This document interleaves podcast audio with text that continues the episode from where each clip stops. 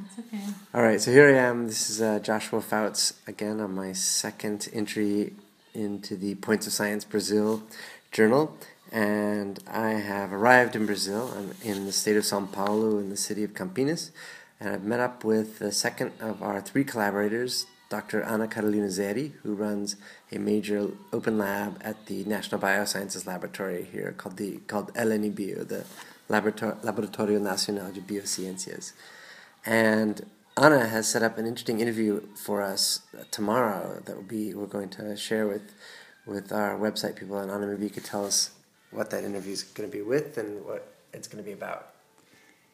So it's going to be an interview with our friend Augusto Postigo, who's an anthropologist, whose theme of research study was the actual set of rules that. Uh, uh, what's the word for that? The, the, the rules that go, govern, the governance rules for the Reserva Extrativista that we're going to visit, the Reserva Extrativista do Alto Juruá.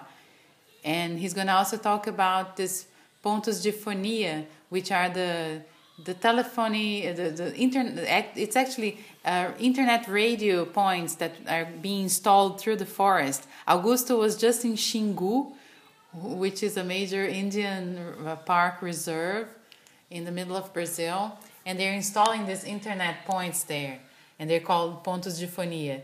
And the idea is that we're going to expand points of science to places where they have this pontos de fonia so that people can connect through the internet with other users of the points of sciences around the world. And so we're going to talk to him in the morning and then we're going to finish packing and we're going to go to Sao Paulo to catch our plane. And so the next time you'll hear from us, either we may actually I may share some of the interview we do with Augusto tomorrow morning on this journal, um, and if and definitely we'll try and do that. And then I'm gonna share a video um, too. And we'll do a video interview with him as well. And then I think the next time after that we will actually be in the heart of the Amazon in Manaus. So signing off for the second journal entry, and uh, the picture that I'm going to attach to this audio file is one of the drawings from the encyclopedia that the that has been compiled of the Ashaninka um, uh, of all the povos da floresta, actually. Of all the people Those of the forest. Of the forest. Work.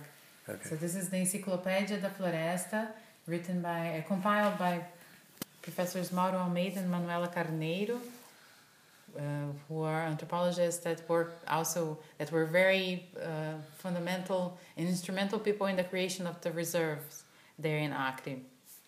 So we're going to. They have in the book. They have a collection of drawings by all the uh, Indians and the that live in the forest, such as the Kaxinawas and the Ashaninkas. And uh, Joshua's going to show some pictures from paintings by the Ashaninkas, who are the people we're going to be with uh, at the Centro Yorenka Ãtame.